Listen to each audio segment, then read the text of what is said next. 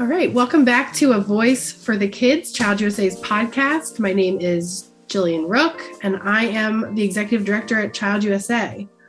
So, today, what we're going to talk about, there's been a lot of news surrounding the Supreme Court and the many decisions that have come down, but we wanted to take the time to really explain how certain cases that were decided at the Supreme Court affect our children. Um, so, today we have two brilliant legal minds to teach us about what these decisions mean for our kids, and they are our CEO and founder, Professor Marci Hamilton, and our legal director, Alice Bohn. Um, Marci, Alice, thank you for joining us today. Let's let's dive right in. Um, so the first case I want us to talk about is Kennedy v. Bremerton. What is what is this case and what happened? Give our audience a little bit of background on that.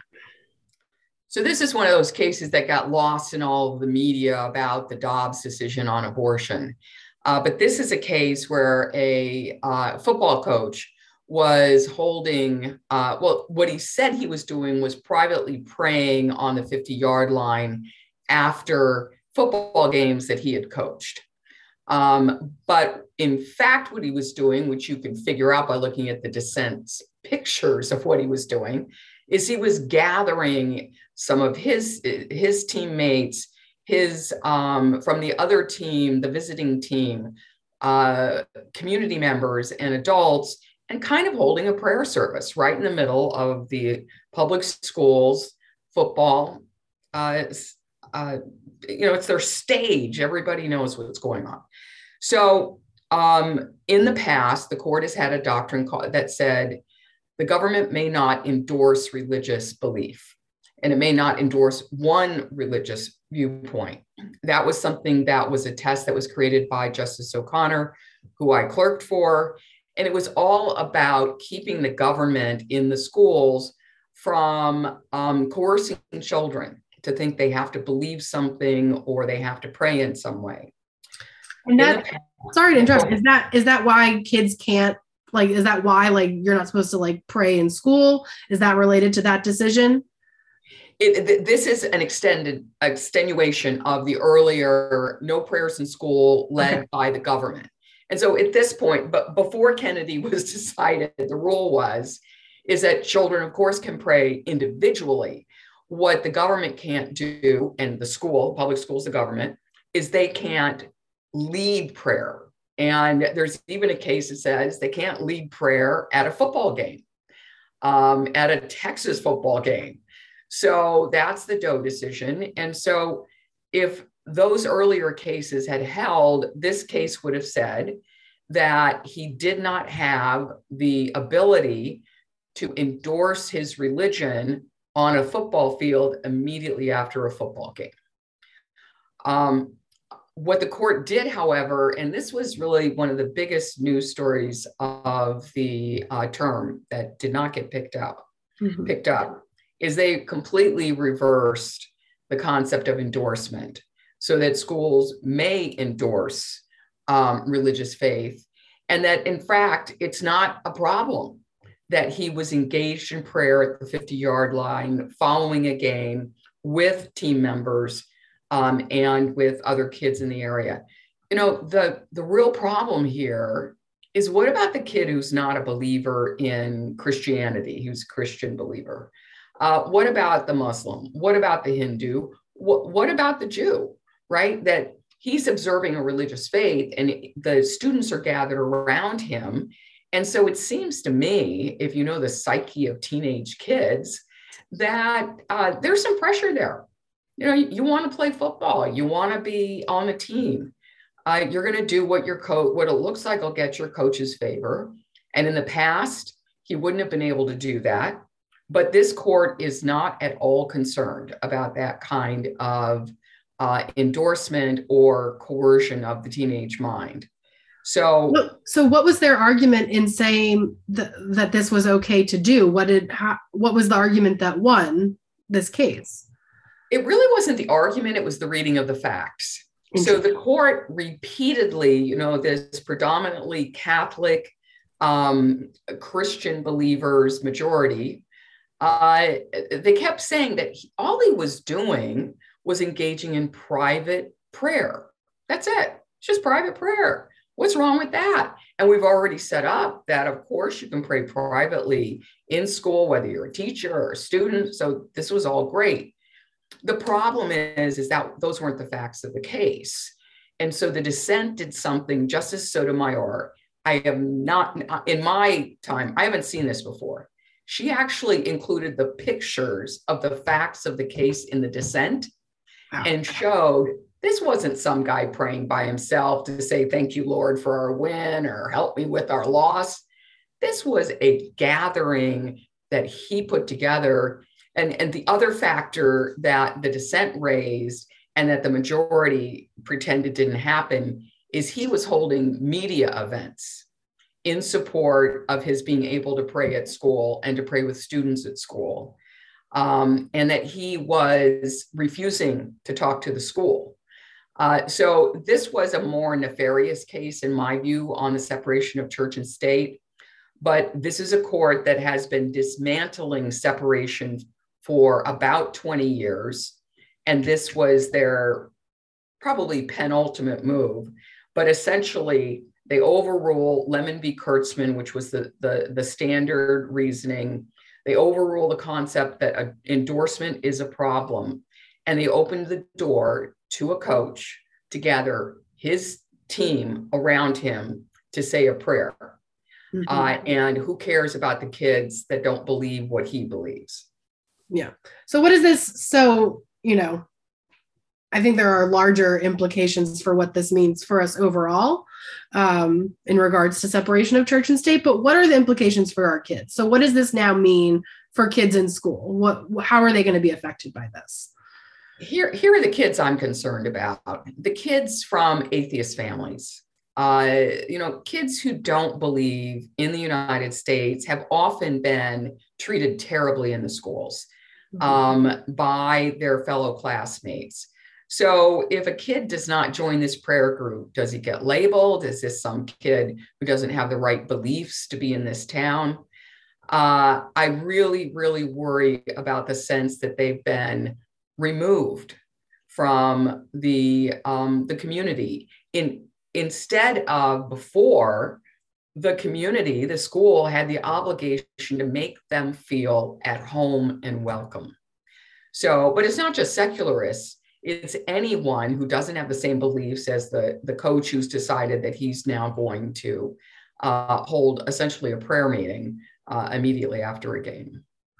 Yeah, sounds like it could also like make kids potentially lie about their beliefs and just force them into beliefs that aren't part of their culture or their heritage. Because I can't imagine that anybody thinks the football coach doesn't have power over who's a starter and who's not a starter right? So and at a high school level that can mean the difference between a scholarship to college and not no scouts coming to see you at all.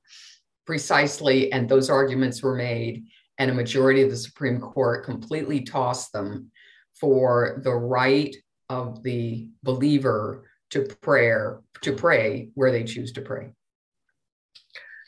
very interesting. Um, well, so let's stick with the schools. There was another decision that came down in Carson v. Makin. Um, what was this one all about? So, this should be a really disturbing decision um, for anybody that's worried about our public school systems. Well, so, essentially, I, you know, I hope we all are, but yeah. um, essentially, the court was asked to answer the following question Maine had a law that or their constitution that said that um, there would be free public education for all students in the state. Um, they were required to fund it under the Constitution. And so what Maine was doing was funding those schools that were public and or non-sectarian. In other words, the, the state was not underwriting the uh, teachings going on at um, sectarian religious schools.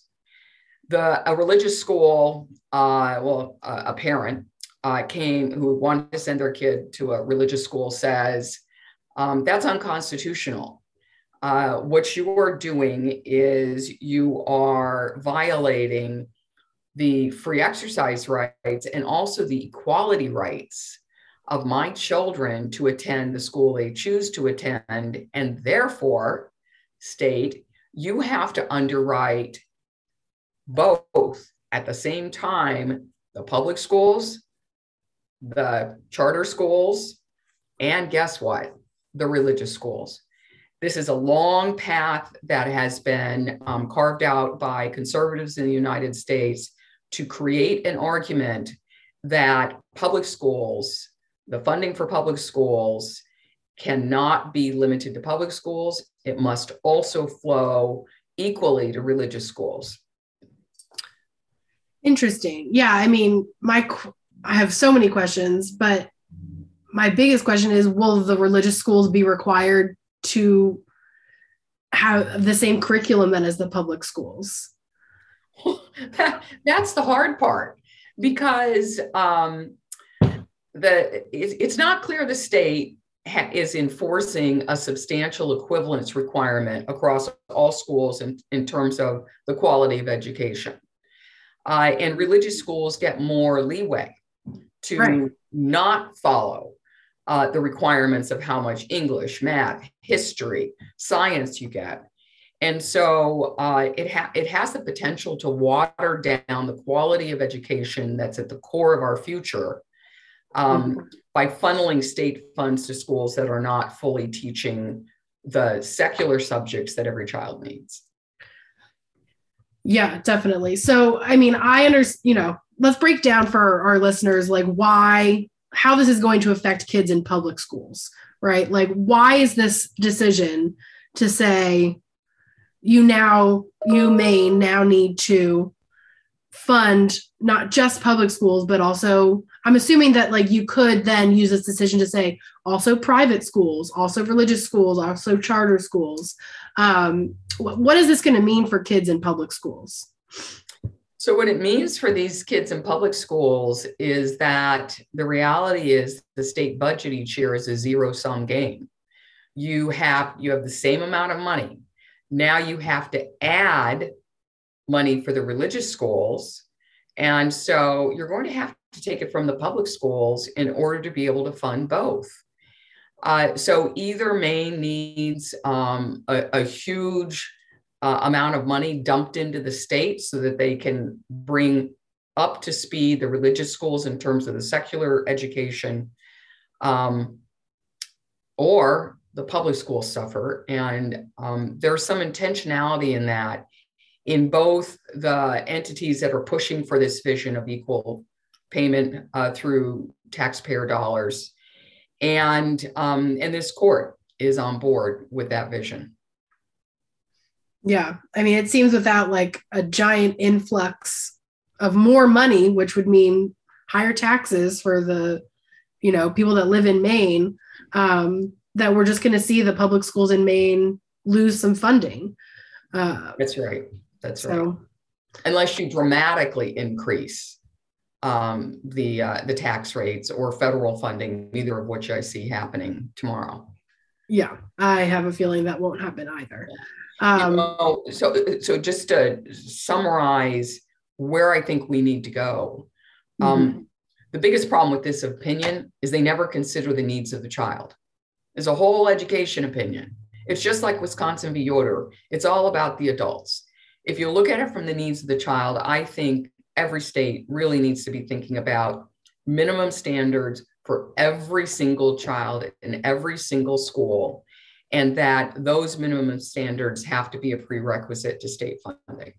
Yeah. Um, in all honesty, I would say the federal government should step in at a certain point. I believe there should be a federal standard for the like the baseline of an education. I know that you know education is state to state. It's it's been given to the states to figure out their curriculum, but I think that what we've seen at least in my experience in in working in schools across the country is states take a lot of leeway.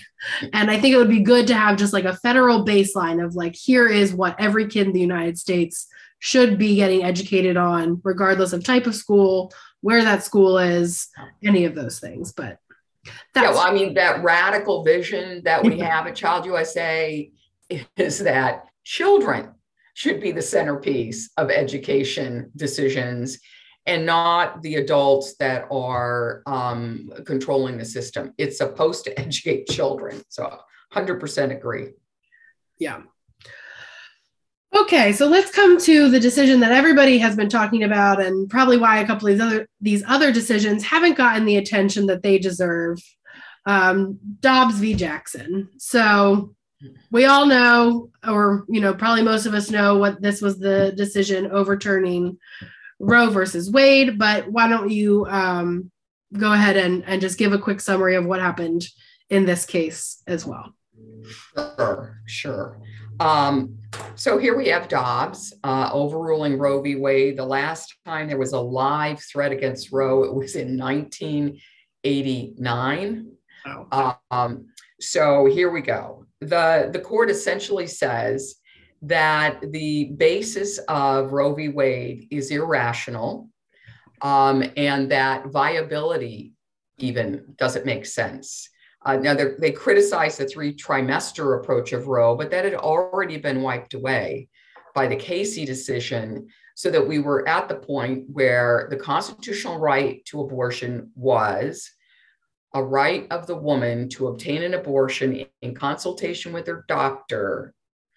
Uh, but there could still be regulation, and the regulation could exist if it didn't pose an undue burden on the mother the court picked up the majority, uh, six justices picked all of that up and threw it out.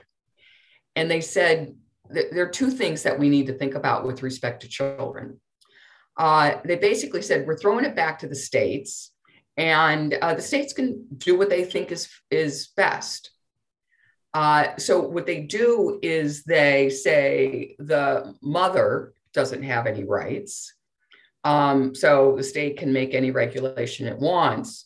But the court also slyly throws in reference to personhood and essentially is talking about the fact that there's been a movement in the United States, in conservative states, for about uh, 25 years, in which they have been passing amendments to the state constitution or state laws that say a fetus is a person persons hold constitutional rights.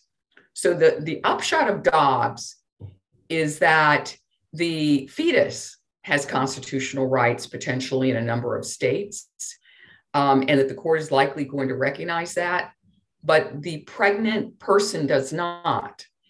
Uh, and from the perspective of Child USA, this case is just like the first two we discussed in Kennedy and in Carson and in Dobbs there's not any consideration of the perspective of the child. There is nothing about what happens to a child if they become pregnant. Essentially, the court opens the door to criminalizing it, even for children, as uh, some of the states are now doing. Well, we saw, wasn't it? Was it Indiana where there was that, or was it Ohio? Ohio. Where it was a 10 year old that was pregnant and she had to leave the state to get an abortion this has happened literally since Roe was overturned. So we're gonna, I think we're gonna see it more and more. Well, it's it's horrific because when uh, teenage girls, you know, post-adolescent girls get pregnant, their bodies aren't ready, and so for a ten-year-old uh, to get pregnant, she may well not have been able to ever have a child ever again uh, because the body isn't prepared for it or she may have died in childbirth, or you know that what the stats show us is that teenage pregnancies lead to lower education, less thriving, and um, a lot more challenges in life than a child who isn't pregnant as a child. So, um, so this is bleak. I think I, I I've started to call it because of course this concept that life begins at conception which so many states are adopting um, it's the divine right of the fetus, fetus. And this court is just saying it's not saying anything about that directly. What it's saying directly is states have at it. And so what that opens up the door to is like the 10 year old we've all heard about. But trust me there are many, many more children who have been sexually assaulted by family, incest, or rape around the country that are pregnant um, that are not getting the medical care they need right now to be able to either survive being pregnant or uh, not to have their lives destroyed. Yeah, it's very it's very shocking because you know the fact that it's as though the court ignored that children themselves can become pregnant. Um, yeah. And I just don't know why that's such a, a thing they would overlook. And it's just really, really baffling and frustrating. Um, do we, so I feel like we kind of covered this. It's, you know, kids that will get pregnant are not going to be able to get the services that they need. They're going to have to flee the states. And so I think what we're really going to see is that, um, you know, a lot of dangerous situations for kids that, like you said, or even, you know, pregnant from their from their boyfriend and are, are 15 and they and they just don't want to be a parent yet.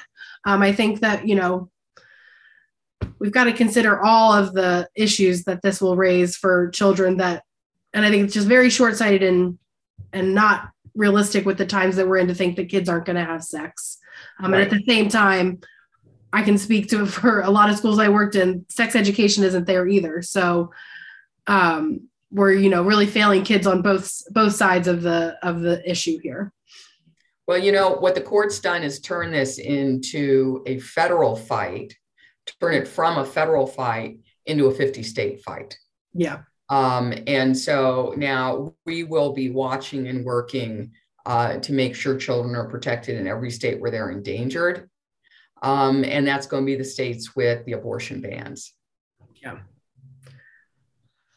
all right. Well, so three cases came down, not great decisions for children, but there's one that came down that is. Um, so Alice, tell us about this this fourth case. Um, I'm going to say the name wrong. It's Golan v. Sada. Is that right? Your guess is as good as mine, Jill. So let's stick with it. Great. We're um, going to go with it then. What happened in this case? We're really excited about this case because, unlike the three cases that Professor Hamilton just described, this case forces the court to actually consider the needs of the child, and those needs are a part of the court's decision.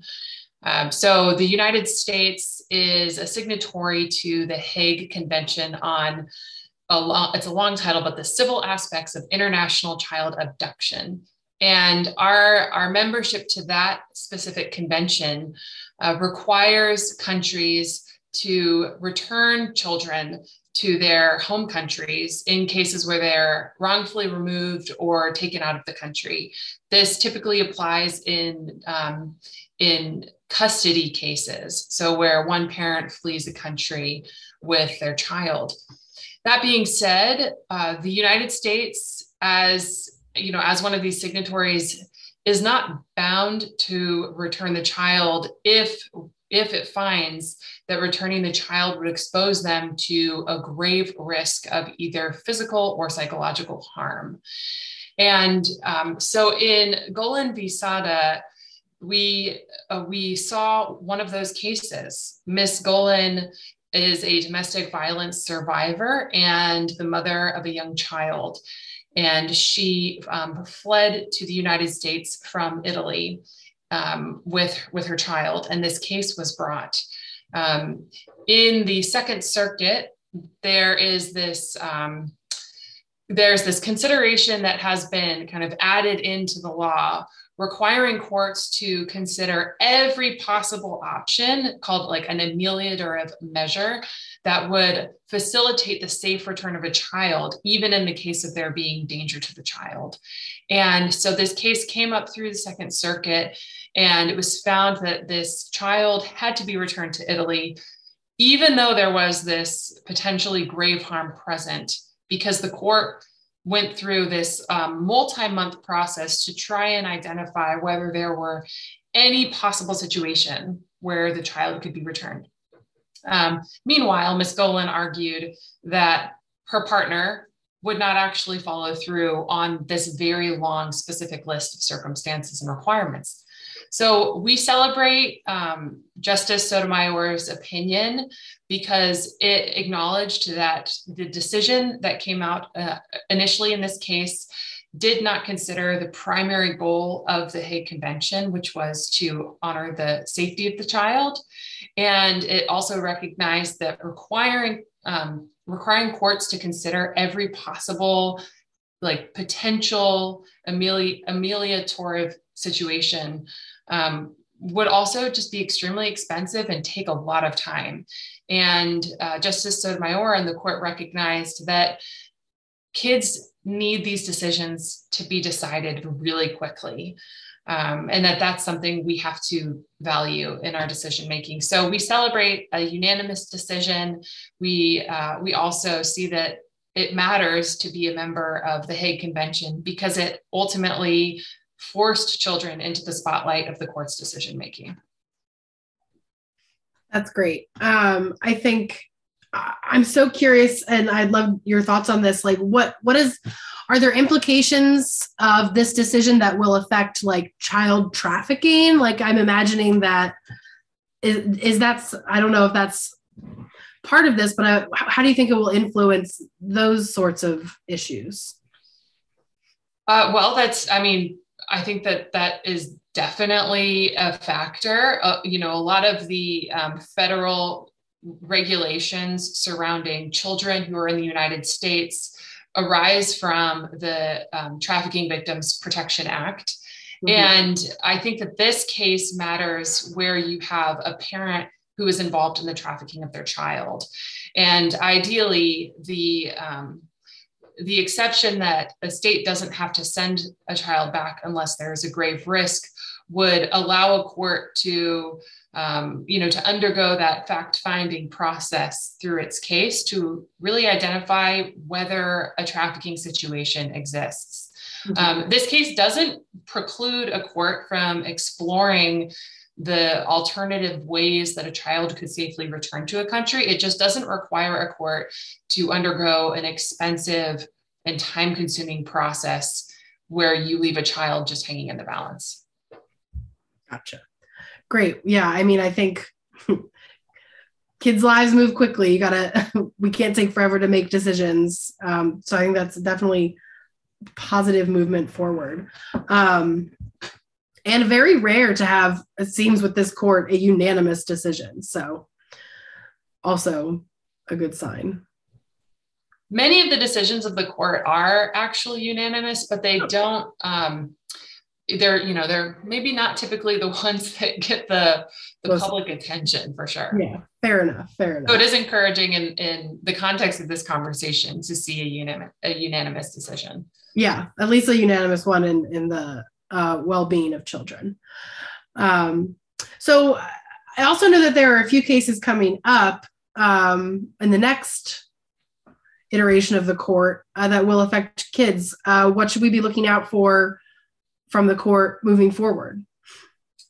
There are three different categories of cases that the court is considering um, that have not yet been set for argument. Uh, there are uh, about four cases that are rolled into one, focusing on affirmative action.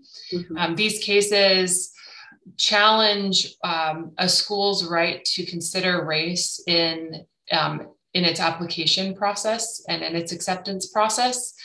So on one side, um, the Students for Fair Admissions it, uh, are arguing that using um, using that admission process violates the Equal Protection Clause of the 14th Amendment. So the right of everyone to receive equal and um, full rights that we've all all agreed on, mm-hmm. um, and that the that the University of North Carolina and in another case Harvard College unfairly use race to give significant preference to underrepresented minority applicants.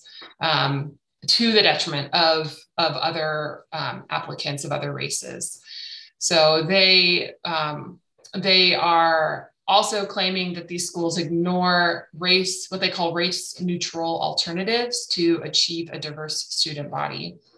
On the other side, um, the University of North Carolina and Harvard College both say that their policies are constitutional, that they, um, you know, that they also have a compelling interest in racial diversity and the educational benefits of racial diversity. So we'll be curious to follow along with these cases and see where the court falls. Yeah, absolutely. I think that that's, and you know, I've been following the Harvard case a little bit, um, and it's I'm definitely interested to see how this court's going to rule on it. Yeah, and there mm-hmm. Uh, there are two other you know areas of cases that we're we're interested in watching. Um, a number of cases again are being considered th- that examine the um, scope of the Indian Child Welfare Act. Oh yeah. Um, and the Indian Child Welfare Act is a federal law enacted in 1978 that, in part, um, establishes the standards for how Native American children are removed from their families. It, um, it contains a preference that Native American children are placed with extended members or that they stay in Native American foster homes in order to um, just honor their cultural traditions. And in, um, in Texas v. Haaland, the the, there's the question of whether Congress, as a federal body, has the power uh, under uh, the Commerce Clause to enact laws that require states to, to act. So that's one of their arguments. Another argument is that um, this kind of classification by race gives preference to Native families to the detriment of non Native families who are seeking to foster children. Um, so that's a challenge under the Fifth Amendment equal protection guarantee. Again, there are you know a, a few different cases that are rolled into this, but this case obviously represents um, a significant interest for children in the Native American communities, as well as really any families that are looking to adopt. Um, so it will come down to, I think, one of those two arguments. So we're not sure which way the Supreme Court will go, if they'll really focus in on the federal government or the Congress's power to direct the states to act in a certain way, or um, the equal protection guarantee and the rights of um, a Native American child to their culture over the rights of a non Native fostering family. Um, the the final case that we're we're watching this year is called Reed v. Goertz, and it's uh, it involves, um, or at least specifically in this case, it involves a Texas inmate named Rodney Reed who was sentenced sentenced to death for um, a murder, and through you know after several various efforts to obtain um, post conviction relief, he uh, tried to have DNA testing conducted on several items that were from the crime scene, and the court um, denied his ability to do that. So, uh, in this case, the Fifth Circuit ruled that it was too late for Reed to bring this case and that it should have happened within two years that he was initially denied the request for DNA testing. Um, and this case on its face doesn't seem, you know, obviously relevant to children, but the claim that he's making uh, could easily come up in any uh, criminal case in which there is a child involved or a child who's been victimized. And so it's it's I think it will be interesting both for defendants and for victims to know how long someone has to bring this specific kind of claim, especially in the context of crimes involving children. Very interesting. And we'll definitely have to keep watching these cases to see how they turn out.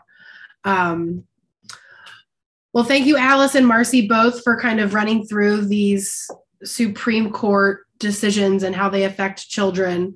Um, you know, I hope our audience has learned something about how their kids are affected by these cases. And again, we'll do this as there are new cases uh, that affect children that new decisions that come out at the Supreme Court. So continue to follow the podcast, um, and we will continue to update you on how these decisions affect your kids and their rights. Um, thank you so much for joining us. We, you know, we'll have another episode out soon. And everybody, do not forget I'm going to keep reminding you that our annual event is November 3rd. Uh, we will be celebrating at the National Constitution Center and honoring some amazing heroes of child protection and also survivors. Uh, check it out at childusa.org and take care until the next episode of A Voice for the Kids.